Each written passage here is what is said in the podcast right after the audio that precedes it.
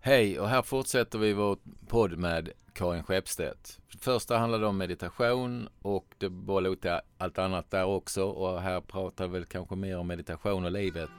Och ja, egentligen så handlar allting om samma saker. Så vi fortsätter med Karin Skeppstedt igen. Ha det bra, hej!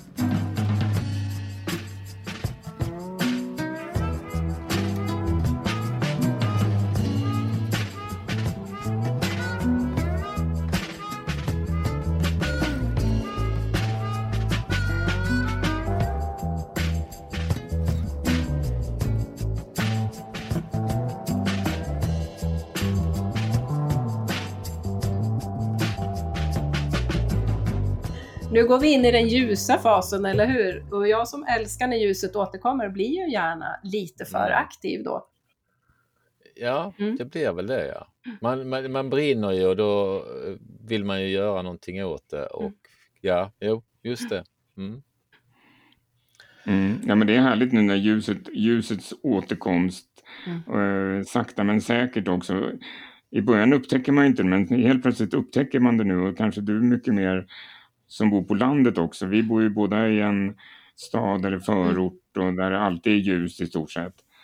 Men eh, Ja, jag bor ju jag- utanför gatlyktornas område, så att här är det ju tvärmörkt så på, på vintern. Men, eh, men nu börjar det faktiskt vara ljust bakom rullgardinen när man vaknar. Eh, och nu bor jag i Skåne, så att den här årstiden kan jag dra nytta av att vi är lite före med ljuset. Sen går ju ni om oss där. Men, eh, men det, det kanske märks lite mer. Det, min son sa här i veckan när vi var ute med hunden på kvällen att Åh, det är så härligt att se stjärnhimlen mamma, jag är glad att vi inte bor i stan för då ser man inte den lika bra. Och då blev jag glad för han är 15 och jag tänkte att det är inte Mm. från dem man brukar höra att det är positivt att bo på landet, de vill gärna vara i stan. Men så där, där kan man ju faktiskt se att det är en fördel. Vi har, vi har nära till naturen, för mig är det Ända sen jag, sedan jag stötte på utmattningen så har naturen och kontakten med det varit en väg tillbaka. Ehm, att jag har hund så jag kommer ut oavsett väder. Ehm, och det är just det här att känna kontakten med naturen, med jorden. Att vi är, vi är faktiskt en del av naturen. Det är inte bara vår omgivning. Det finns jord i mig också, det finns allt det här. Vi klarar oss inte utan att känna den känslan av samhörighet med naturen är ju min övertygelse. Eh, och det är väl också en sån sak idag när vi lever ett liv där vi kanske inte riktigt har den kontakten fullt ut så aktiv som vi borde för att planeten och vi själva skulle må så bra som möjligt. Men vi kan inte ändra allt på en gång.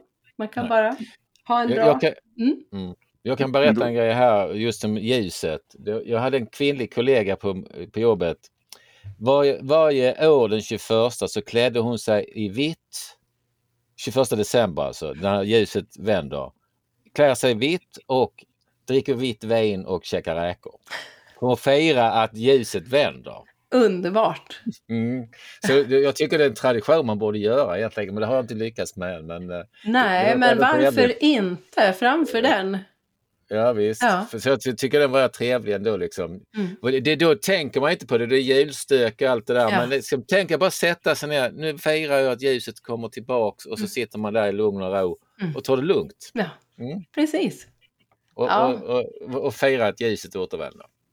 Den, Mm. den tycker jag vi instiftar. Det är en, ny, en ny rutin. Ja men det är ju det, mitt i julstöket också, vi tappar ju de här, Ja, eller hur? precis, Om vi ja. tittar de där, vintersolståndet och vårdagjämningen och alla de här. Precis, Mm. så ska man liksom tänka, på att ja, de kanske man ska fira. Mm. Mm. Lite mer firande, det mår vi faktiskt bra av. Det är jag helt mår vi övertygad av. Det är om. väl också en Mm. sån sak som man kan lägga till i detta att, ehm, att försöka få in en lekfullhet. För ofta Mm. får vi ju den här bekymmersrynkan i pannan när vi ska bli duktiga och koncentrera oss och fokusera. Mm. Och det blir så mycket allvar kring, kring det här med meditation eller andlighet eller vad tusan som Mm. helst. Men ni har väl också märkt det att när man träffar de här riktigt stora andliga förebilderna så är de ofta, de har mycket av barnet i sig. Mm. De är ofta lekfulla, de har en glimt i ögat, de har en humor. Mm. Och det försöker jag få in i mitt eget liv, för jag har lätt att bli för allvarlig kring saker som jag vill bli bra på, eller hur? Och då är vi där igen, då blir det ett görande. Så det är väl hela tiden att hitta tillbaka till det här. Som du sa i början Micke, det är kul med podd. Fantastisk början. Ja men det är ju precis så. Eh, det är roligt. Det ska vara roligt att utforska saker kring meditationen. Det ska vara roligt att liksom utforska sig själv, även om vissa delar skrämmer. Ja, men då backar vi och så är vi snälla mot oss själva och ser att det jag upplever, det upplever alla andra också. Inklusive självkritiken, inklusive rastlösheten, flyktmekanismerna. Vi är inte så unika som individer, vi är unika som mänsklig art tillsammans, så är vi en familj. Det är unikt, det är bara människan som har den egenskapen. Alltså att vara människa. Men var och en av oss, vi är ganska lika, eller hur? För det upplever jag i mitt arbete.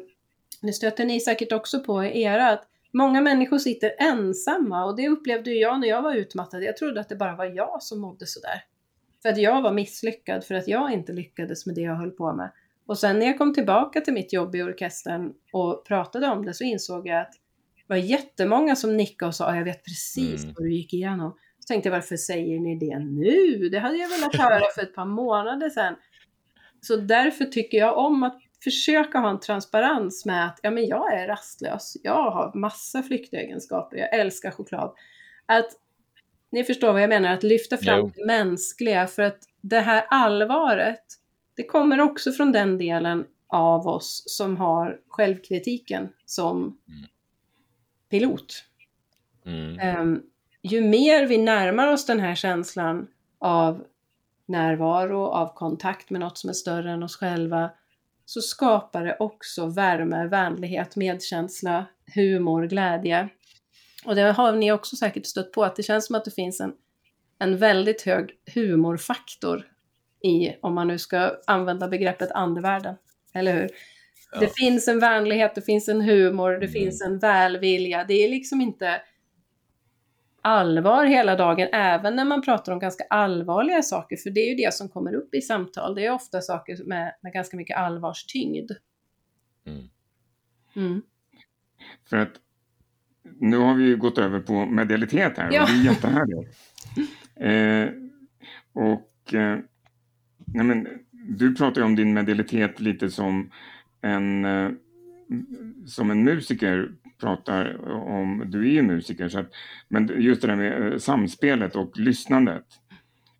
Eh, har jag hört. Du pratar som att, att du sitter i en symfoniorkester och lyssnar in dem runt omkring och att, att det blir också en metafor för, eh, för eh, medialiteten och, och det du gör, de här eh, vägledningarna. Mm. Kan du beskriva det lite, hur, hur du jobbar? För att du kallar dig inte riktigt medium, utan mer vägledare, eller hur? Jag kallar mig, jag, jag säger att jag jobbar med en form av andlig eller intuitiv vägledning. Um, anledningen till att jag gör just det är därför att jag inte har som primärt syfte att arbeta med seanser till exempel, som, som ni gör mer. Utan att jag har hela den här biten av, av hela människan med mig. Så mina samtal blir en blandning mellan en form av, av terapeutiskt coachande samtal med den mediala biten. Um, det vill säga, det kommer igenom personer som hör till dem jag pratar med i hög grad. Och varför jag gör parallellen till musiklivet är därför att jag upplever att det jag gör i orkestern är egentligen samma sak som jag gör på jobbet, bortsett från att jag inte ger dem andliga budskap i orkestern. Men lyhördheten, sinnet, intuition och medialitet är för mig samma sinnen som jag använder. Alltså det är en lyhördhet med hela kroppen, med hela mitt väsen. Sen använder jag det på andra sätt när jag jobbar i samtal än när jag jobbar i orkestern, men det är i grunden samma lyssnande. Kan, kan, blir det klargjort? För jag upplever aldrig att jag slutar vara Karin och blir medium slutar vara Karin och blir fagotist. Jag är alltid bara Karin och för mig har det alltid varit naturligt att ta in mycket kring människor. När jag var liten så fick jag höra att jag hade för livlig fantasi, att jag skulle sluta dagdrömma. Jag hade sådana här knäppa saker för mig som att jag inte kunde dricka ur vissa glas för att jag alltid tjatade om att jag såg en tant när jag drack ur de glasen. Och det var för att vi hade ärvt de glasen av en tant som jag aldrig hade träffat, så jag kände inte igen mig i henne. Um, så för mig har det liksom aldrig blivit, jag kan inte särskilja när jag är medium, när jag är musiker, när jag är privatperson.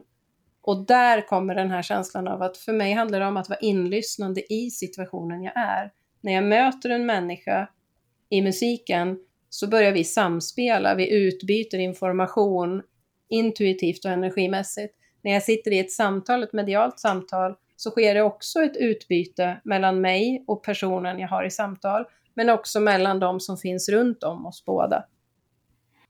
Du sitter du i vattnet hela tiden. Alltså, så här, jättebra, du, jättebra. Jag brukar, ja precis, jättebra Du sitter i vattnet. Du sitter i vattnet hela tiden och har alltid gjort det. Eller hur? Du, Eller men? Sen, mm. sen kommer ju tvivel och sånt emellan och sen helt mm. plötsligt mm. så inser man att man fortfarande är kvar där. Ja, eller mm. hur? Och det är superbra, jättebra bild. Man sitter i vattnet hela tiden och så drar tvivlet och det är ju i huvudet och det har vi oftast ovanför vattenytan. Mm. Så får vi mm. påminna oss om att nej, men jag sitter fortfarande i vattnet, jag har aldrig mm. lämnat det. Mm. Ja men det känns så, du har varit där hela tiden. Liksom. Ja. Mm. Mm. Förlåt Micke, du skulle säga något. Uh, nej men jag tänkte, jag menar, även när man sitter i en, som du sa, i en symfoniorkester så lyssnar man inte bara med öronen mm. utan man lyssnar med hela kroppen. Liksom. Det är både vibrationer som kommer till en och eh, känslor från dem runt omkring och man kanske och, och det är ju det är väldigt likt eh, att sitta med någon eh, på ett medialt plan och då tar man in även den, de som inte finns fysiskt ja. i rummet. Mm, precis. Och det, det är precis det där, alltså det inlyssnandet, att i orkestern så, så har man en dirigent och man räknar rätt för att komma in rätt. Men jag behöver också vara helt närvarande i de som sitter runt omkring så att vi andas på samma sätt. Och man är liksom i, i samklang. Och det är samma när man sitter i mediala samtal, plus att vi då har den dimensionen, eller vad ska vi säga, den delen där det dyker in personer som vill komma in och berätta att de är här, ofta bara för att bekräfta att jag är med dig. Jag är inte borta, det tog inte slut. Eller hur? Och den, den är så läkande, den aspekten, um, för alla i rummet, för alla inblandade. Um, så den, den har jag ju med i alla samtal. Jag gör inte gruppseanser och det är helt enkelt för att jag tidigt kände att det var inte mitt forum um, att göra det. Jag tror att vi har olika, alltså det sa hon i ett annat poddavsnitt att det finns ett medium för alla men det finns inte Nej, hur var det nu? Det finns människor till alla medier, så var det. Det finns, mm. människor, det finns personer för alla medier, men det finns inte ett medium för alla. Kan man säga så? Mm, eh, tror jag att hon sa. Nu kommer jag jo. inte ihåg vem jo, jag citerar. Jo, jo men, men, det var så ungefär. Ja, och, och, för mig har det känts tydligt från början att ja, men, seansformen var inte mitt sätt att arbeta. Jag älskar att ha de här nära mötena med en och en, eller hur? Eh, I samtalen vad sa vi? Jo, jag tycker om att ha de nära mötena. Alltså ett och ett möte. Eh, där vi kan gå in på hela människans liv. Hur ser situationen ut just nu? Vad är det för mönster som är levande? Vad är det som händer? Och så sen även ta in den aspekten av att det finns, det finns människor runt om, icke-levande, som också är med och deltar.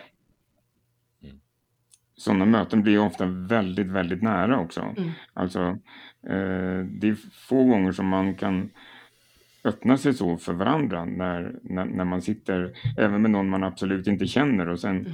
det kan bli en otrolig närkontakt på de halvtimme eller 45 minuter som det håller på. Det är helt, helt fantastiskt. Jag fullständigt älskar arbetet på, på alla sätt, men just det här att få ha de mötena. Jag lär mig så oerhört mycket varenda dag.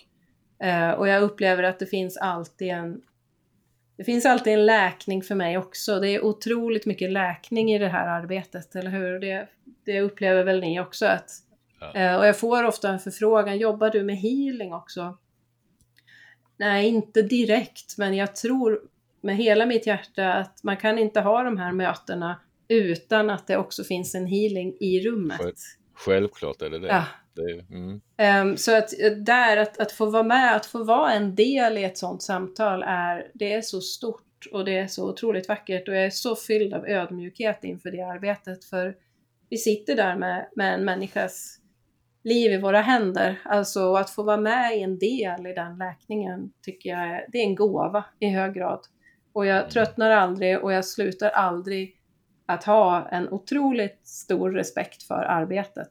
Um, just för att jag vet hur, hur starkt det kan bli. Um, mm. så, och det, det är min arbetsform, att sitta där med en människa i taget. Sen har jag ju grupper, men då har vi meditationer eller vi har kurser.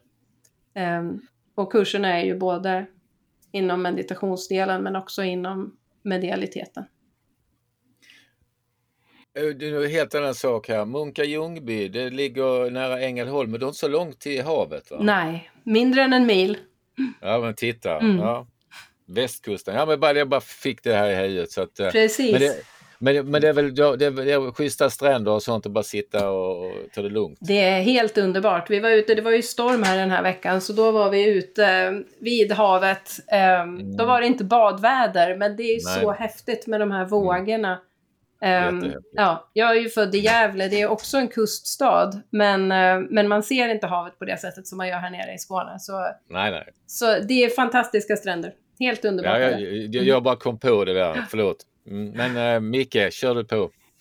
Nej men sorg, äh, för, för, du måste ju också möta mycket sorg och sorgbearbetning, att det, att det blir en sorgbearbetning också när man, i, i medialiteten och äh, jag upplever att medialitet och sådana möten kan vara någon slags kan man kalla det genväg eller snabbspår i sorgbearbetning. Mm.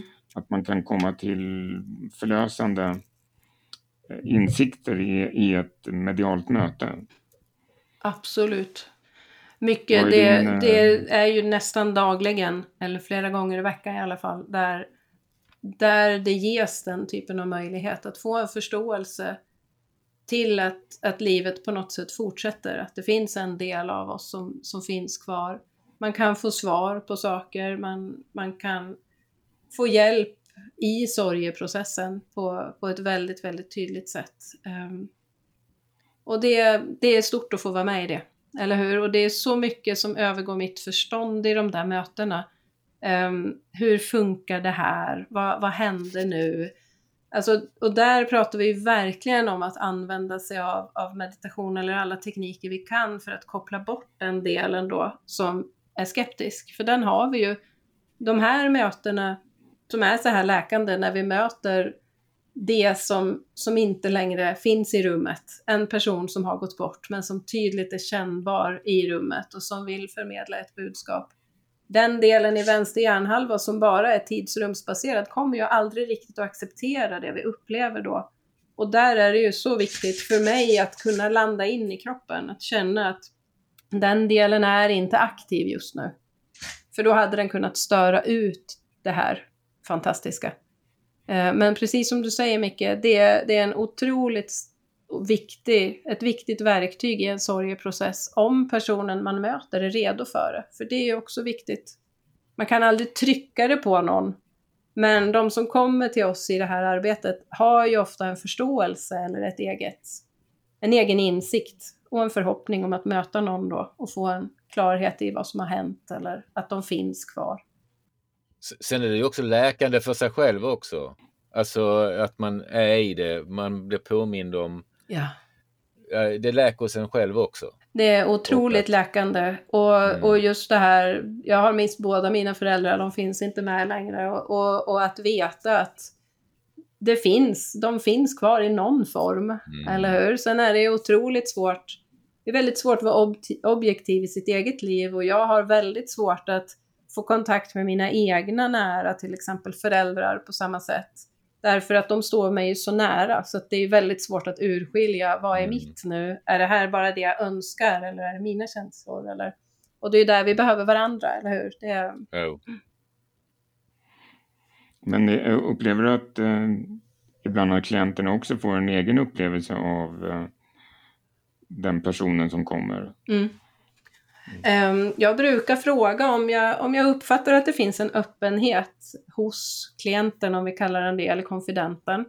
Eh, ofta så har de ju redan beskrivit sig själva på, på ett sätt, eller jag, jag försöker att hinna före och, och, beskriva dem utifrån mitt perspektiv, för jag vill veta så lite som möjligt om dem när jag börjar samtalet. Eh, men jag brukar fråga, kan du känna av den här personen? En del av dem kan göra det, att de redan är medvetna om det. Ja, jag vet precis, han brukar komma på det här sättet, jag känner rökdoft eller det är som att någon puttar på mig eller jag blir berörd eller vad det kan tänkas vara. Och en del har mindre lätt att förstå att det faktiskt är i oss ofta som den där kontakten känns. Man kan ju få en impuls av att någon rör sig i rummet, men men att själva kontakten eller känslan av kommunikation sker ju ofta i min kropp, med mina känslor, med mina tankar.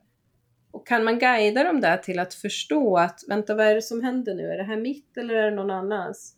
Så kan man ibland hjälpa dem att stärka kontakten med sin egen förmåga till att känna av de som finns runt omkring. För just den är ju väldigt, väldigt läkande och väldigt trösterik. Att kunna känna att ah, någonting händer här nu. Um, och det kan hjälpa till i en sorgeprocess. Men då samma sak igen, är du mitt i en sorg, det är en väldigt nära anhörig som har gått bort, då är det klart väldigt svårt att kunna ha den objektiviteten. Men väldigt många människor är öppna. Min, vad ska vi säga, min föreställning är att intuitionen och även medialiteten är någon form av, av naturliga sinnen hos oss. Självklart finns det precis som med musiken, alla är musikaliska. Musiken är ju ett urspråk i människans historia. Men alla kanske inte ska bli klassiskt skolade fagotister till exempel. Eh, så att, och samma sak med medialiteten eller intuitionen.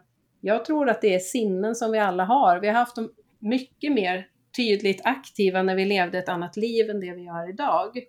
Men vi kan också, de flesta av oss, ta hjälp och öva upp dem för att kunna använda det som kraftfulla verktyg i arbetet med oss själva, i våra liv. Sen kanske inte alla, alla har hela spannet, förstår ni? Eller känslighet kan man väl ha på olika, olika nivåer. Men, men jag vill ofta säga och ha tron på att det är ett sinne som finns hos de flesta av oss. Men vi ja. dövar våra andra, eller våra andra sinnen tar så mycket plats. Jag håller med absolut. Det, det tror jag också att det, liksom, det finns hos alla. Mm mer eller mindre. Och sen att man, sen som man tränar, men alla blir inte Zlatan, men alla Nej. kan spela fotboll och sparka på en boll ungefär, mm. så kan man säga. Mm. Men jag, jag, är övertygad om det. Och, och det, man, man, ser ju det bara intuition, vad det än är. Så jag måste berätta det här, rätt kul grej, jag vet inte om jag har berättat det innan. Jag testade min, eh, mitt telepati med min mamma. Så, då, så tänkte jag ska ringa min mamma tänkte jag en gång och så tio minuter sen så ringde hon. Så tänkte jag, jag testar det här varenda gång istället. va. Och det var, stämde faktiskt. Varenda gång så tänkte jag, nu måste jag ringa mamma, jag har inte ringt henne på två veckor. Och då efter tio minuter så ringde hon. Det var då man hade fast telefon. va. Men eh, så, så, det var rätt, det var rätt jag, gjorde, jag testade och det mm. funkade liksom. Va? Mm. Men sen, är, sen har man ju med sin mamma en stark telepati redan som barn, tror jag också. Va? Mm. Så, men, men samtidigt så det funkar, det var, det var jätteroligt att testa. Liksom. Det där, ja men det är häftigt, eller hur? Mm, och det är där, då kommer vi in på det där med humorn igen, eller den där glimten ja. i ögat. Ja men ja. utforska, det är inte så allvarligt liksom. Nej, det... nej det, är inte, det, är inte så allvarligt. Nej. Jag menar, det, det var rätt kul, sådär. Annars, annars hade jag kastat mig på telefonen och jag mm. måste ringa. Jag tänkte, nej, och så var det där tio minuter senare så ringde hon. Mm. Tänkte, och sen tänkte du nästa gång jag, så ska jag låta bli telefonen också. Och det stämde liksom. Ja. Hon ringde alltså inom en timme. Eller hur? Mm. Och många har säkert varit med om det där att man tänker på en person, alltså det motsatta, mm. att man hinner ja. tänka på någon och så ringer ja. de efter 30 sekunder. Det är ju lite samma ja. som du sa. Men... Ja, det är detsamma. Mm. Men man tror inte på det, men Nej. man ska då ställa sig frågan istället att göra det och mm. så bara bromsa sig istället och vänta och att om det händer. Va? Ja. Eller hur? Och det, och det ska man nog testa med mycket annat också egentligen. Jag tror verkligen det. Det, mm. det, det blir en lekfullhet i det. Absolut, ja, en lekfullhet. Så, så liksom mm. inte liv och dödssituationerna primärt, mm. utan, utan de andra. Jag hade en period när jag, um, låter jag också helt knäppt, men, men där jag bjöd, eller sa att ja, men jag hoppas att jag blir bjuden på kaffe den här veckan. Undra, låt någon bjuda mig på kaffe inom två dagar. Det var väl mm. under en så lite skeptisk tid när jag ja. försökte, försökte kontrollera och se om jag kunde få en respons från universum. Så här, ja men låt mig bli bjuden på en kaffe inom två dagar, då ska jag öka min tillit till detta. Jag får väl säga till mitt försvar att det här var ganska länge sedan. Men det slog aldrig fel. Någonstans blev jag alltid bjuden på kaffe. Någon gång mm. var det så här fånigt så att det stod liksom folk på ICA och bjöd på kaffe, typ Löfbergs Lila. Mm. Sen nere i Skåne. Um, och så, och så säger jag, ah, men det här är sista, jag ska precis packa ihop, men vill inte du ha sista koppen kaffe? Um, så, men det slog aldrig fel, det var alltid en sån där, um, och då måste jag ju säga att mitt skeptiska sinne är högst levande fortfarande idag, så att skepsisen, den försvann inte, men jag fick jättemycket kaffe, det är härligt. Så, ja, du, du, kanske ska testa det igen, bara för, för lite roligt. Eller hur? För lite, för lite roligt bara. Ja, men det är faktiskt, alltså varför inte? Jag ska göra det. Ja, jag ska börja imorgon. Se vem som bjuder mig på kaffe. Synd att ni bor så långt borta, annars hade jag kunnat ja, komma och hälsa på. Ja, då skulle vi åt det. Ja. ja. Mm. Men, men hur, hur ser dina eh, mediumkurser ut? Jag har förstått att du, du trycker ganska mycket på det här med personlig utveckling och just det där att du alltså lägger in meditation har jag förstått, eller eh, sådana bitar också, inte att, att du har flera bitar, inte bara den mediala. Eh... Nej, precis. Och det är väl att eh, för mig så har det, jag har inte bara den den liksom spiritualistiska delen, att vi bara jobbar med själva, att jag bryter ut mediumbiten kopplat till, till eh, att vi tar kontakt med, med liksom de som har gått bort eller med guider och änglar och andra sådana, utan för mig blev mötet med medialiteten, för mig personligen, eh, blev en stark transformationsprocess på flera år. Där jag fick vända upp och ner på hela mitt sätt att se på hur jag betraktade livet hur jag betraktade mig själv. Ehm, det gick igenom en jättestor transformation med personlig utveckling. Och jag har märkt på människor som jag möter i kurser, alltifrån de kommer för att de ska lära sig mindfulness och meditation och så börjar en process i personlig utveckling. För ofta har vi hållit tillbaka en massa saker och när vi börjar lyfta på locket så utvecklas vi också. Så därför har jag valt att koppla ihop. Jag har som sagt aldrig kunnat koppla ur Karin Medium med Karin hela människan. Och jag märker att det är ofta så för de andra också, att när de får med sig att jag använder mig av intuitionen och medialiteten primärt för att utveckla mig själv. Sen kanske jag utvecklar mig själv och vill jobba som medium. Då blir det sekundärt. Men jag har inte kurser i mediumskap för att lära folk att bli medium. Än så. Just nu jobbar jag med att jag själv jobbar så mycket med min egen personliga utveckling så att det är naturligt att ha med den. Och ofta är det så att människor kommer och tänker att jag ska gå en helgkurs, det blir roligt, jag får lära mig lite om tarotkort kanske, jag får lära mig att läsa energifält, chakrasystemet, ni vet allt det här. Och så kommer de tillbaka och säger att du det här är jobbigt för att nu har det börjat komma massa känslor, min arbetssituation känns inte bra längre.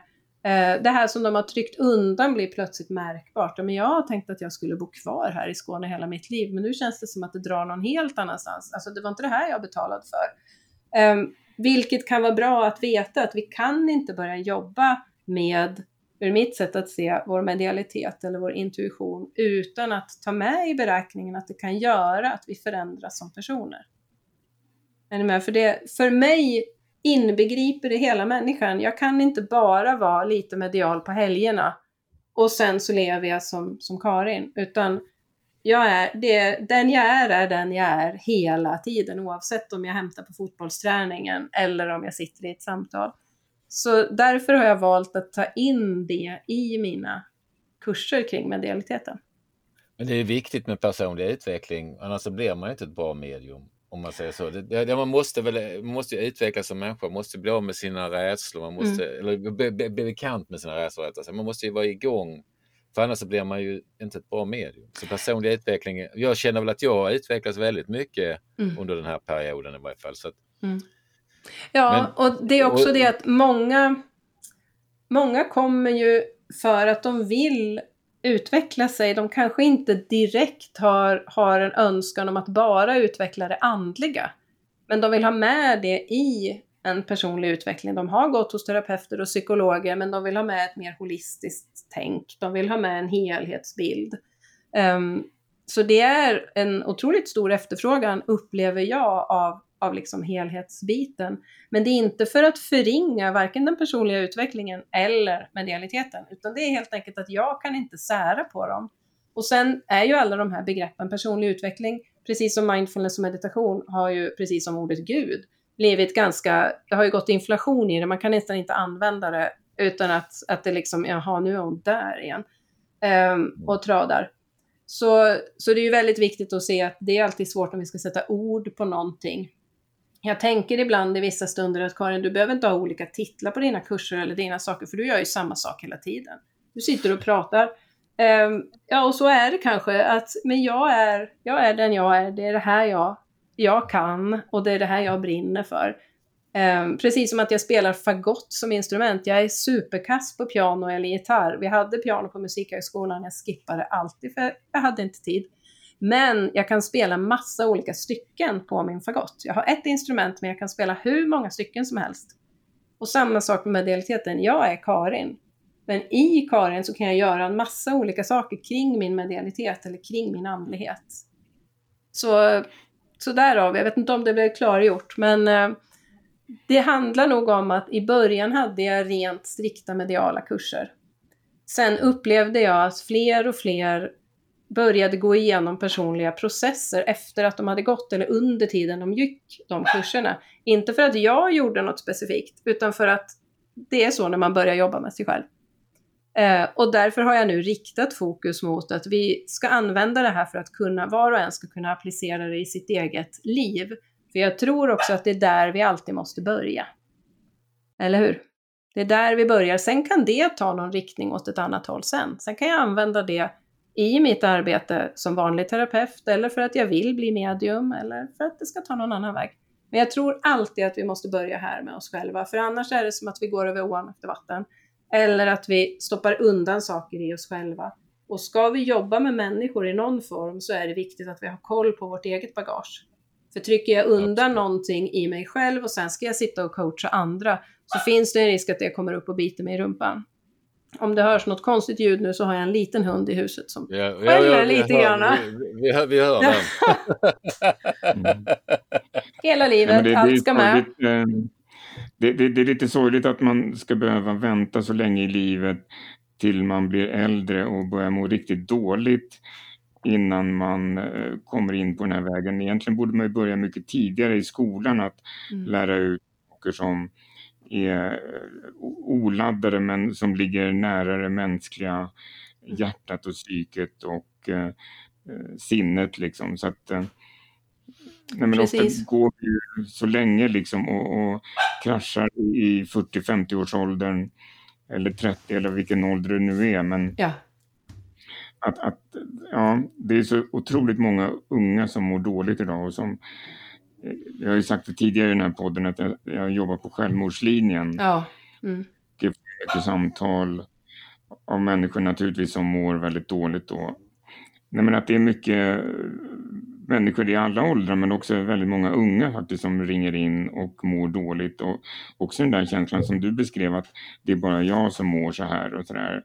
Och sen är det tionde samtalet jag får på en dag mm. och alla säger att det, man känner sig så ensam och utsatt och men att vi skulle behöva den här kunskapen mycket tidigare i livet och att den skulle vara liksom en odrama, odramatisk och allmängiltig kunskap liksom som vi skulle få jämte allting annat i livet. Men mm. på något sätt verkar det vara ett laddat ämne, att man måste tassa på tå. Men, men så har vi, vi har ju självmordstal som mm och, och, och, mycket psykisk ohälsa. Men det här är ju så viktigt det du håller på med med de här kurserna och sådär. Men mm. man skulle ju önska att det vore liksom att det vore så mycket bredare. Det, det... Mm. Ja, jag hade också önskat det i hög grad. Och jag har ju som sagt fyra, fyra tonåringar um, som har gått igenom puberteten och det behöver inte vara krångligare än så för att man ska förstå att alla tycker att jag är ett ufo, ingen tänker som mig. Um, och under hela musikhögskoleperioden så hade vi inga Vi hade ingen undervisning i mindfulness. Nu vet jag att det ser annorlunda ut, eller medveten närvaro. Vi hade en föreläsning om mental träning ungefär. Det andra fick man göra själv. Eh, men vi kan väl hoppas att det kommer en, en, en förändring, eller hur? Ja, absolut. Ja, men det, som styr oss mest är ju våra känslor. Mm. Och ingen kunskap om känslor någonstans. Alltså det är ju det som är märkligt. Bara lite psykologi i skolan, i varje fall på högstadiet eller bara, eller bara så här, vad är intuition? Jag Mm. menar, alla barn känner ju intuition men ingen talar om den. Nej, Liksom. precis. Det är mycket sånt där, det är mycket sånt där som är för, för mycket hokus pokus. Men ändå så borde det som förstör allting det är ju känslor Mm. egentligen. Alltså någon form av känslor. Putin, det är hans känslor. Trump, det var hans känslor. Mm. Jag menar, förstår du? De var lite missförstånd där någonstans Mm. Ja, precis. Och så den här, liksom i vår kropp också, att, att vad gör vi med den känslan? Mm. En känsla som, som blir en respons på någonting inkommande har väl en livslängd på 90 sekunder och sen klingar den av som en våg på havet. Men hinner jag haka tag i den för att jag inte har lärt mig hur jag ska handskas med mina känslor så blir ju det, det blir ju en sanning till slut. Och Mm. pratar vi då känslor kopplat till trauman eller olika Mm. saker som har hänt under barndom eller andra grejer i fel personer med för mycket makt så är det klart att det Mm. ser lite ut som det gör idag. Mm. Men, men vi har väl en väldigt, en, ett samhälle som är väldigt styrt av vänster hjärnhalva, kan man säga så, under den här tidsepoken. Ja, absolut. Och någonstans så ser vi väl, hoppas jag, att det inte bara är jag som tycker mig märka att det börjar komma en förändring. Eh, under de här åren som jag har jobbat, bara sedan vi gick ut där 2015 på akademin, så upplever jag dels att det är fler och fler människor som kommer både i samtal och i kurser. Det har också svängt till att vara, det, jag möter människor från alla ålderskategorier, ifrån i princip alla yrkeskategorier. Det börjar bli en mycket större procent med män. De ringer fortfarande hellre än kommer på personliga besök. Men jag har män i så gott som alla kurssammanhang idag. Det hade jag absolut inte i början. Så jag tycker mig se att det är det här att gå i medial vägledning, eller vilken form av vägledning vi kallar det, har också blivit lite mera allmän, vad ska vi säga, accepterat. Att man kommer en gång om året för att kolla ehm, hur ser det ut nu? Det är inte något som liksom bara så här flummiga tanter inom citationstecken håller på med. Om vi nu ska generalisera, det ska vi inte göra. Ja. Men, Då måste jag berätta det här också, jag kanske berättat det innan, men jag har stött på två framtidsforskare och eh, i två olika, bägge två talar om att vi är alltså i en, eh, man kan förenkla säga att en ego, egoistisk period nu. Men vi kommer alltså, vi träder in i en andlig period efter denna. ja. Bägge två har sagt det. Och de, och de forskar alltså bakåt i tiden hur cyklarna har sett ut. Och då har de bägge två sett att det kommer liksom, måste, det måste komma alltså en andlig tid nu. Mm. Det blir vi väldigt glada för att höra. Ja, och sen, ja men, men, men som sagt det är framtidsforskare så Ja. man vet ju aldrig. Men det låter ju ändå rätt bra.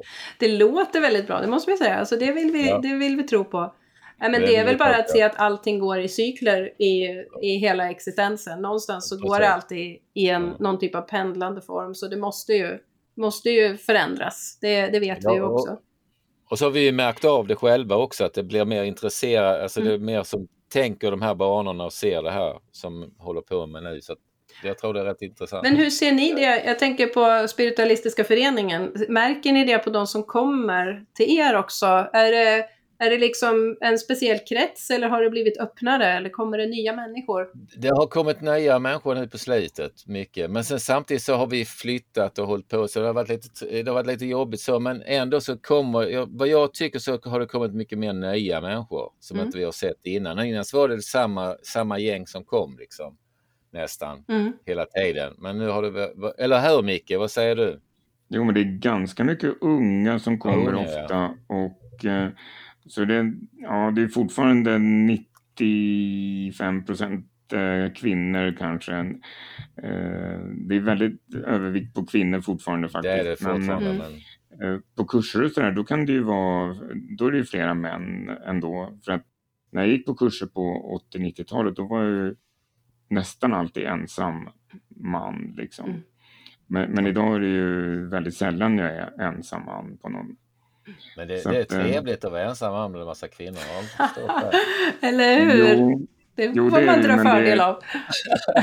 jag har jobbat på en arbetsplats med mycket kvinnor. Jag har varit i kör med massa kvinnor. Och, ja, visst, och så det här med, det, det var alltid trevligt. Ja, Nej, det är bra. Men jag tänker jag det här med, med Hilma, Hilma av Klint-filmerna eh, som har kommit på slutet och att, att hon mm. fick ju återigen en, en liksom plattform och där är ju spiritualismen tydlig. Jag tänker om det, kan ni märka någon Um, jo, men, ja, men, men det är, jag är övertygad om att det är, ökar och ökar och ökar. Så att uh, jag tvivlar inte på det. Hilma af Klint, jag menar, hon, hon, första gången de ställde ut henne på museet på Liljevalchs, det var ju slutet av 90-talet tror jag. Och då var det ingen publicitet alls. Nej. Och sen uh, uh, tog ju då Eiris hand om det mm. igen. Uh, kommer jag inte ihåg årtalet nu va? Men det var, den, slutade, blev... den slutade i maj tror jag 2013 där på Moderna. För ja, vi började ja, ju 2013 på hösten så jag missade den och var jätteledsen över det. Så ja, därför kommer jag ihåg det. Ja men så där, tack. För, för det, hon började med det då 2010 eller något sånt va? Eller tidigare och jobba med den. Och sen när den kom så small det ju till något otroligt. Så att det var ju, det var ju magiskt nästan. Så det var liksom meningen. Och det är rätt kul med filmen, så, så hon har ju sett att det ska gå ett, i, liksom en, en snäcka eller en mm. cirkel upp. Mm. Och det blev det ju i New York också ja. på det där museet. Guggenheim att, eller vad heter det? Guggenheim, ja Guggenheim var det. Så att, eh, men jag har ju sett så mycket fantastiskt backstage. Vet, eh, Hilma af Klint, hon gjorde ju liksom varenda dagbok så hade hon ju målat med guld och rött och allting så det var, så det var fantastiska grejer mm. överallt. Alltså. Det var helt fantastiskt. fantastiskt men, men nu gled vi ifrån det lite men, eh, men samtidigt så det, jag tror ju Hilma af Klint intresset ska, har ju blivit väldigt stort av det andliga också. Mm. För många börjar tänka mer i det mm. på de banorna. Faktiskt. Precis, och bara att de filmerna, att det kom flera stycken lite grann på raken där tänker jag att det, det någonstans präglar det ju samhällsklimatet, att det är okej okay att, att så stora filmer, alltså mm. med de, de som nu, Olin, och att det är de som gör det, de stora profilerna. Ja, visst. Då måste det också finnas den här, den här lilla förändringen som vi vill ha, liksom att det blir mer, får man säga, allmän gods. Det är inte bara vi som sitter i en viss yrkeskategori Det är... Sådär som, som uh, håller på med detta utan att, att det är okej. Okay. Ehm. ja, men jag, jag tror det, det, känns i alla fall som att det är mer okej okay nu än vad det var bara för tio år sedan. Mm. Liksom. Mm. Så det är jag nästan övertygad om. Ja, och jag, jag, vill ju, jag vill ju verkligen landa i att det är en naturlig del av oss. Det är inte tänkt att, att det bara är huvudet som ska styra. Det är, huvudet är fantastiskt. Det är det som har drivit hela vår mänskliga flock i evolutionen. Ehm, mm. Men vi behöver balansen. Allting behöver finnas i en balans. Och pratar vi då liksom hjärna, hjärta eller vad vi ska säga. Vi behöver liksom ha hela kroppen med oss. Hela människan och hela livet. Allting ska få finnas med. Det är ingen del som är för liten för att få ta plats. Nej, ehm, för vi, trycker vi undan saker eller skambelägger grejer, det kommer fram och biter oss i rumpan mm. i någon otrevlig form. Så Absolut. bättre att lysa upp sitt inre rum och, och ta hand om skräpet. Och där mm. är också en del det här med personlig utveckling, att har man varit omedvetet frånvarande länge så har det samlats en del damm i hörnen. När man väl sätter sig i meditation eller går ut och går i meditation eller vad man nu, på vilket sätt man vill meditera, så ska man inte förvänta sig, i alla fall gör inte jag det, att jag ska hitta ett rent och städat utrymme hemma. Har jag slarvat med min meditation, och jag har slarvat med, med min egen tid, så är det ju klart att det är lika otrevligt att komma hem som om man har varit bortrest länge och det är dammråttor. Eh, men att det är viktigt att man, man liksom har en rutin och det är också någonting som jag lärde mig när jag spelade det handlar inte om att öva fyra timmar en dag i veckan. Det handlar om att göra det varje dag. Inte fyra timmar varje dag, men en liten stund varje dag. Ehm, och oavsett hur aktivt vårt schema ser ut, nu pratar jag inte om att spela fagott, utan nu pratar jag om att landa hem i närvaro. Oavsett hur aktivt vårt liv ser ut, så har vi stunder vi kan fylla med närvaro. Borsta tänderna, Gör inget annat. Tänk på att du har tänder och borstar. Du har vaknat idag också. Bara att få vakna en ny dag är ju fantastiskt. Vilka möjligheter. Um, mm. så, och det där är ju, många kastar bort det där som att, ja men uh, det där har jag hört förut, det är sånt där trams. Men grejen är att det är de där superenkla sakerna, det är de som blir stora och förändrande. Om vi bara orkar vidmakthålla det. Och när människor säger, men jag kan inte hålla en rutin, det går inte för mig, det funkar inte, jag har inte tid till det. Um, så brukar jag fråga om de lyckas kolla sin mail varje dag eller om de lyckas scrolla sina sociala medier varje dag eller slå på tvn varje dag. Och av någon konstig anledning så är de rutinerna väldigt lätta att hålla, eller hur? Om man nu ska vara lite sträng. Um, så det handlar om vad jag prioriterar och ibland är det viktigt att se över det där. Vad är det som hindrar? Du frågade den frågan i början Micke. Vad är det som hindrar mig? Ofta är det de där avledande aktiviteterna som vi sysslar med. Eller hur? Att plötsligt finns det ingen tid. Nähä. Och så får man den här, i alla fall jag får det på min telefon, din skärmtid har ökat 50 minuter sedan förra veckan. Tack, där hade jag 50 minuters möjlighet att meditera. Är ni med? Så, så någonstans så finns det ju en skruvad form av humor i universum, det kan vi väl säga. Eh, ja. Men det finns också otroligt mycket flyktmekanism hos oss människor och det är också jättefint. Men, men man kanske inte ska skylla på att man inte har tid om man som jag har ökat sin skärmtid med 50 minuter sedan förra veckan. Mm. Nej, men det där med borsta tänderna och alltså, jag, jag kommer alltid på saker när jag är i badrummet och gör saker. Mm. Det är då jag, jag, jag får såna idéer som, eftersom jag inte, jag tänker ofta inte där. Nej.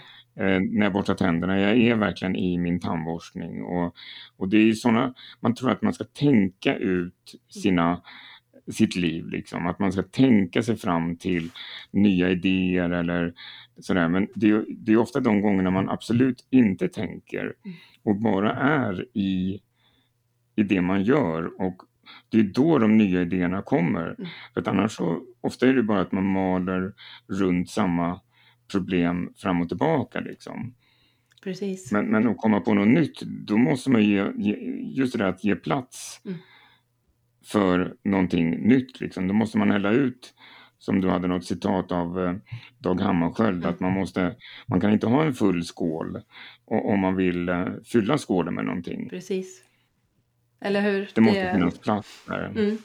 Det är ju en, ett citat ur, ur Dag Hammarskjölds vägmärken. Att var dag ska vårt väsens skål räckas fram tom. För att mottaga, bära och återskänka. Um. Och det är ju det som händer vid tandborstningen då Micke. Då är, då är skålen tom. Det finns inga tankar. Det är ju ingenting som du ska göra egentligen utöver att borsta tänderna. Så så det är ju ett perfekt tillfälle. Jag brukar säga att badrummet är en underskattad meditationshall. För vi tillbringar ganska mycket tid i badrummet och på toaletten. Och att förlänga sin, sin liksom badrumsvistelse med 30 sekunder för att dra två djupa andetag, det skapar en förändring i längden.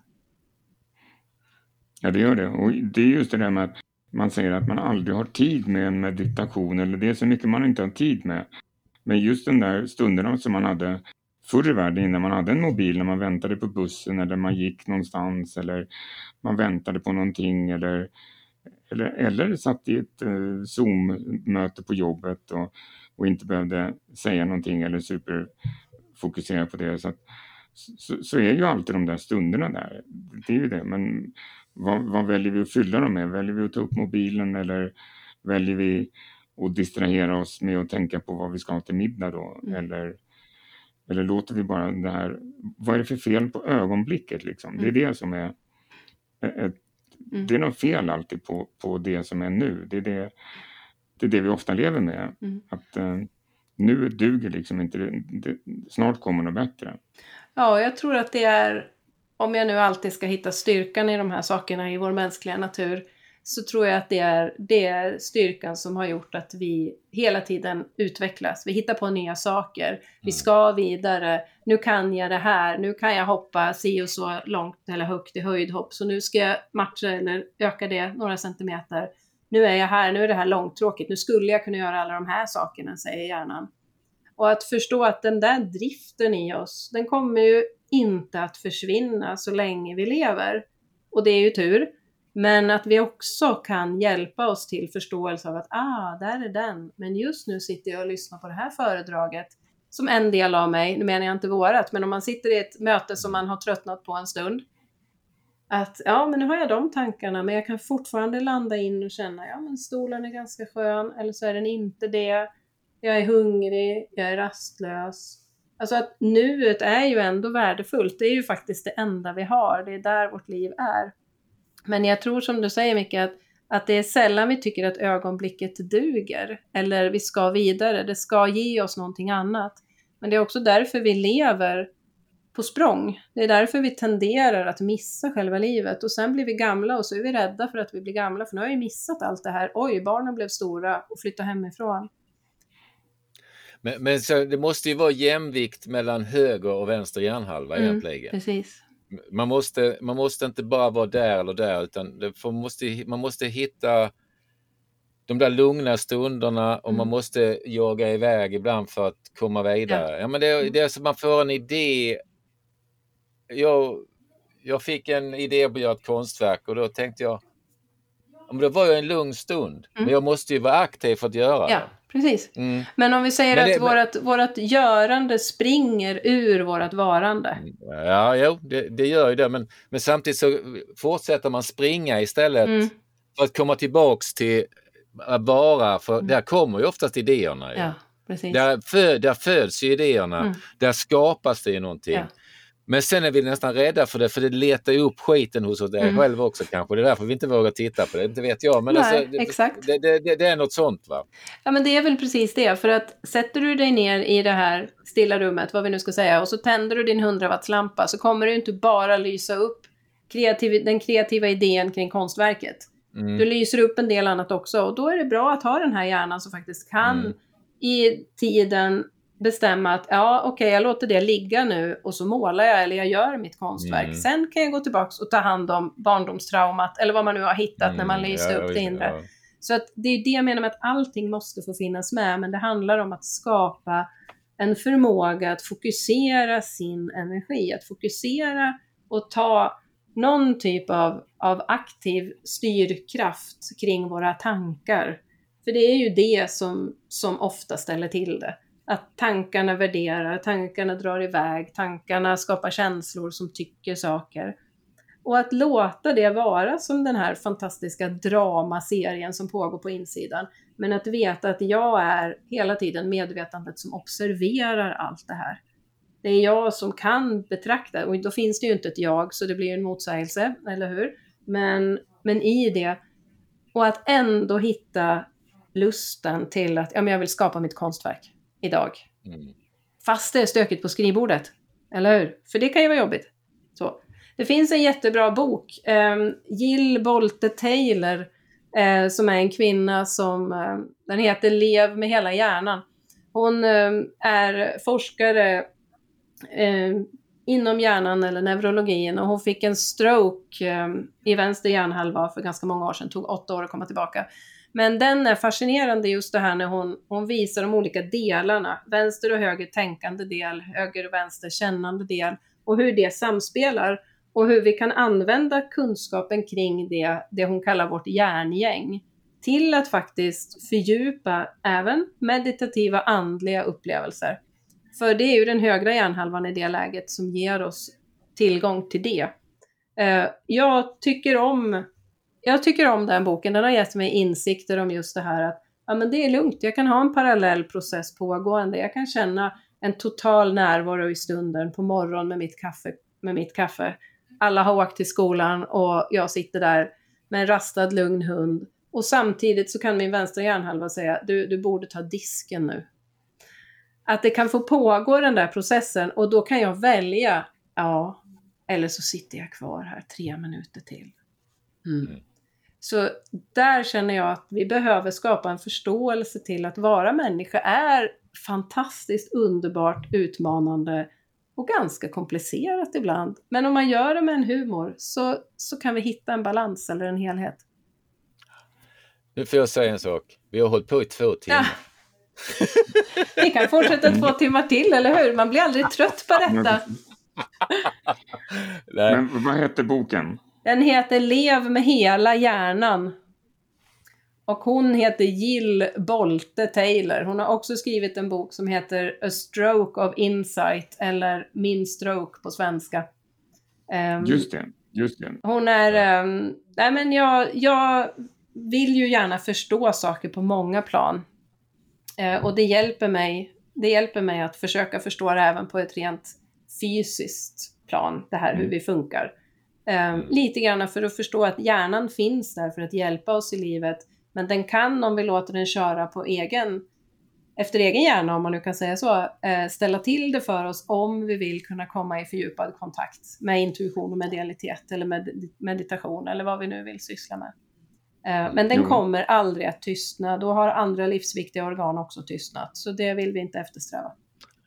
Nej. Fast den kan ju avsevärt i alla fall lugna ner sig och framförallt är det ju det där, nej men det, det är det där perspektivet till ja. den också. Att, mm. För att det är just det där att, som vi sa tidigare att vi tror att vi är våra tankar. Vi mm. tror att, att de betyder någonting om oss när det egentligen jag vet inte hur många tankar man säger man har under en dag. 60 till 80 000 eller, eller något sånt. Ja, och, och, många av dem liksom fångas ju upp liksom genom, ja, genom allt möjligt. Liksom. Mm. Eh, vi har säkert fler tankar idag när vi, än man hade för hundra år sedan mm. också. För att då, då hade man ju liksom, man fick ju den inputen bara lokalt. Idag vet vi att det har varit en jordbävning i Turkiet fem minuter efter att den har skett. Och, och, och, vi vet allting i hela världen hela tiden. Liksom. Så att, eh, men våra tankar, det är ju inte våra tankar verkligen. Och, och, om vi tror det och luras att tro det så, så går vi ju vilse. Björn Nattiko, mm. jag, mm. tror att du gillar honom ja. en del i alla fall. Och eh, nej, men just det här med att man inte ska tro på det man tänker pratar han ju om. Nej, vi är inte våra tankar, lika lite som vi egentligen är våra känslor. Vi är medvetandet mm. som observerar det. Tankarna mm. är ju sinnets sätt. När vi känner en doft, så, alltså när det kommer en doft, så registrerar vi det som en doft via doftsinnet. Tankarna är ju sinnets produkt, kan man säga, av mm. intryck som kommer in hela tiden.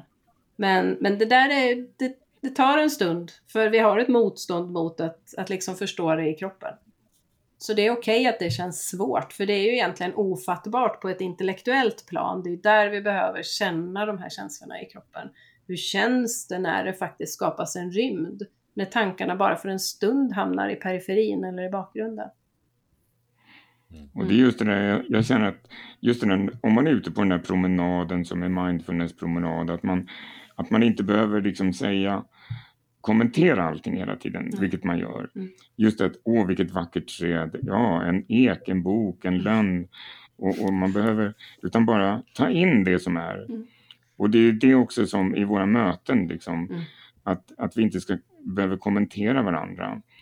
Och, utan bara vara med varandra. Då blir vi kan ju få helt andra möten med människor. Om vi inte hela tiden dömer och, och letar i, i, i, våra tankar för det som sker just nu i det här samtalet. Liksom. Precis. Utan det som sker, det sker ju och det har aldrig skett förut. Nej. Beginners Så, mind. Vi håller på Ja men precis, vi håller på att relatera hela tiden till andra saker så att då upplever vi inte det som är just nu. Nej. Faktiskt.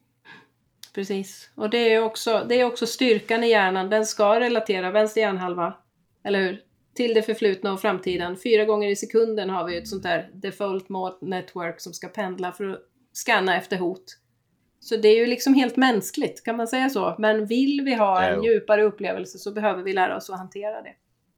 Mm, så, absolut. Det ligger runt i det, absolut. Men vi har hela livet på oss grabbar. Det är liksom, vi behöver inte bli färdiga någonsin. Det säger ju Thomas, Thomas Tranströmer va?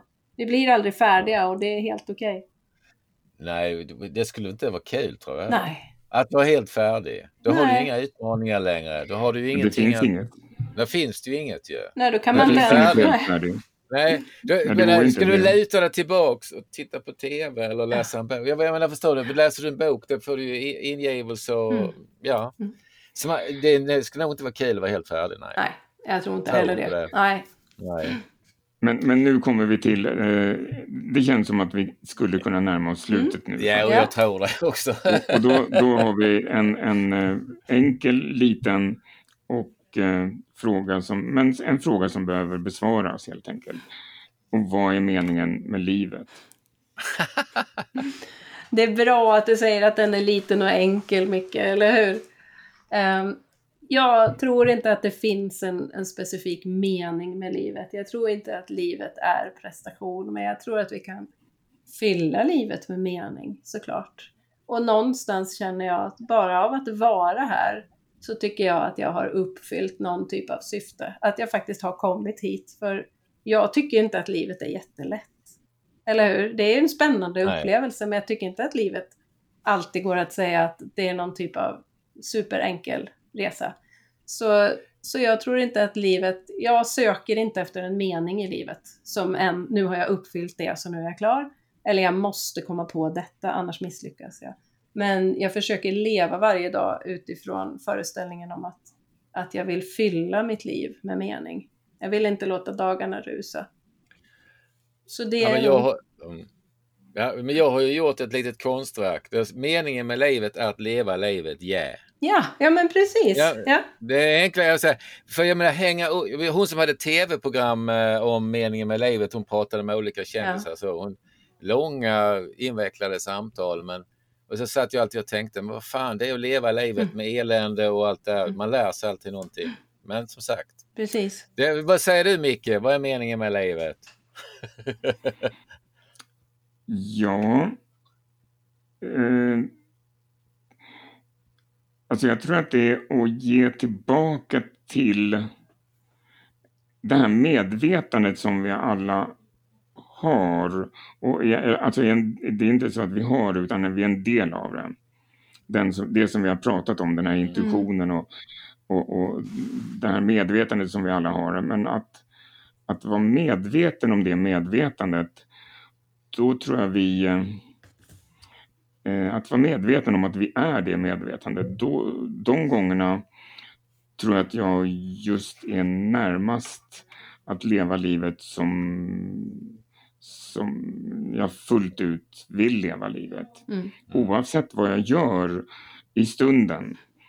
Eh, det kan ju vara att borsta tänderna eller vad det är, men att jag är medveten om att jag lever just då och att, att det här medvetandet är eh, väldigt närvarande och att, att det inte går att separera från någonting. Mm.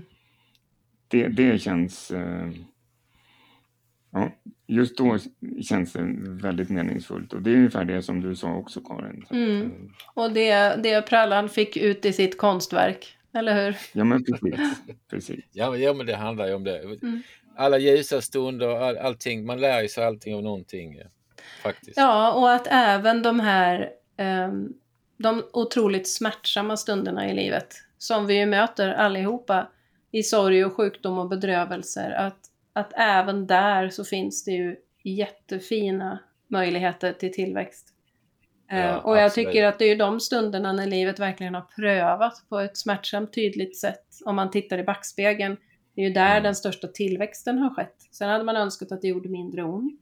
Men, Mm. men det är ju där vi växer. Alltså, jag tänker de här fjällbjörkarna ni vet på fjället som, Mm. som mer eller mindre ligger längs marken men de är Mm. superstarka.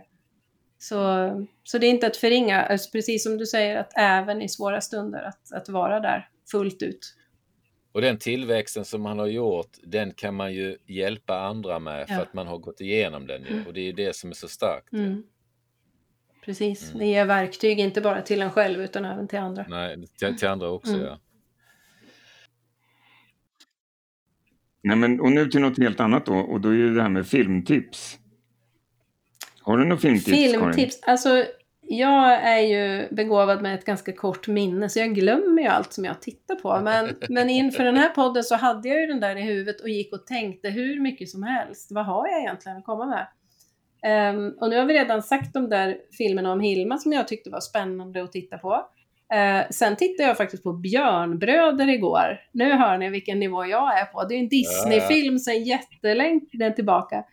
Och helt plötsligt så ser man ju ett annat, jag såg ett helt annat perspektiv i den filmen nu än när jag såg den första gången. Alltså det är ju, eh, det är väl ursprungsbefolkning i eh, USA, va? indianer, eh, och en brorsa dör, men, men hans ande kommer ner i en björn för att han ska lära sig för hans tåte med kärlek. Eh, och det hade han svårt, han tyckte det var så värdelöst, han ville ha styrka eller liksom mod eller något. Och så fick han ett totem som var kärlek.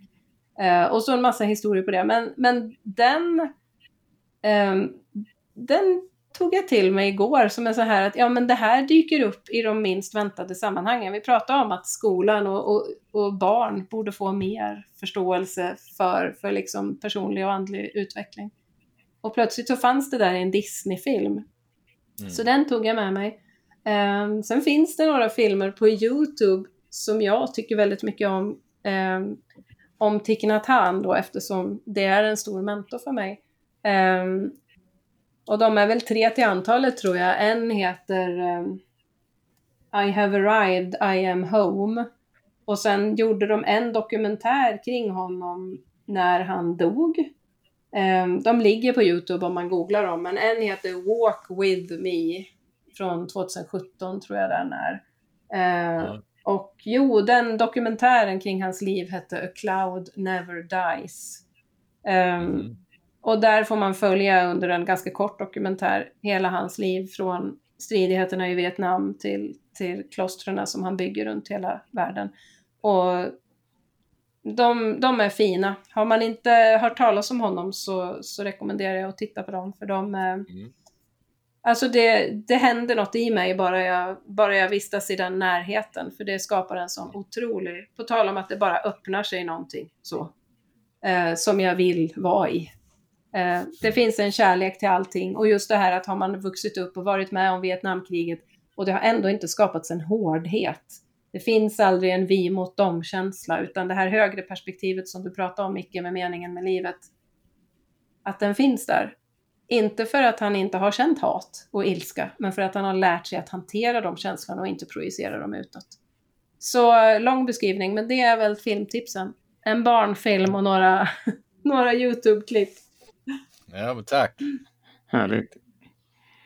Och eh, jag har en film, och det var ett tag sedan jag såg den, men eh, Cloud Atlas. Mm -hmm. Cloud Atlas. Och det är med Tom Hanks och Cale Berry, bland annat. Och eh, det är eh, sex olika historier som vävs ihop i olika tidsepoker över århundraden. Och eh, den är väldigt tänkvärd helt enkelt. Det är liksom det är ungefär som att man är i ja, olika liv helt enkelt i olika tidsepoker. Och eh, så vävs det ihop på något sätt. Alltså. Spännande. Då har vi en film för ikväll. Ja, jag vet jag... inte riktigt var man hittar den nu tyvärr. Men... Nej, så kan det vara såklart. Mm. Ja, jag, jag, jag, hade ju en film, men den kommer jag inte ihåg just nu, också kort minne. Men den var på Prime och det handlade, uh, jag kommer knappt ihåg den. Jag, det var nog en serie förresten. Men jag får nog ta den en annan gång, tyvärr. alltså jag brukar tänka så här Prallan, när, när den där sidan är väldigt aktiv i mig, att det är säkert en bekräftelse på att jag lever i nuet. Eller hur? Så jag brukar, mitt ego brukar ta den så här förklaringen när jag inte kommer på någonting. Att ah, men det är för att det... jag är så närvarande just nu. Så, mm. det, det, det jag ligger inne med den tanken ja. också. så är det. Ja, ja, men ska, ska vi lägga ja. av då? Mm. Ja, men då, Karin Skeppstedt kan man ju nå då eh, via hemsidan helalivet.net. Och du finns i vilka städer var det? Ängelholm och Helsingborg. Inte i Växjö då? Inte i Växjö längre, nej precis. Um, nej. Det är jag inte kvar. Uh, jag vet att det råkar stå därför att jag är så otroligt tekniskt okunnig så det står nog kvar okay. på Facebook. Um, det är därför jag har fått tre söner, för att de ska hjälpa mig uh, med tekniken. Uh, nej, så jag är i Ängelholm och jag är i Helsingborg och jag finns på en helt vanlig telefonlinje. Jag jobbar inte jättemycket via digitala sådana här eh, kanaler utan helt vanlig telefon. Jag tycker det funkar utmärkt.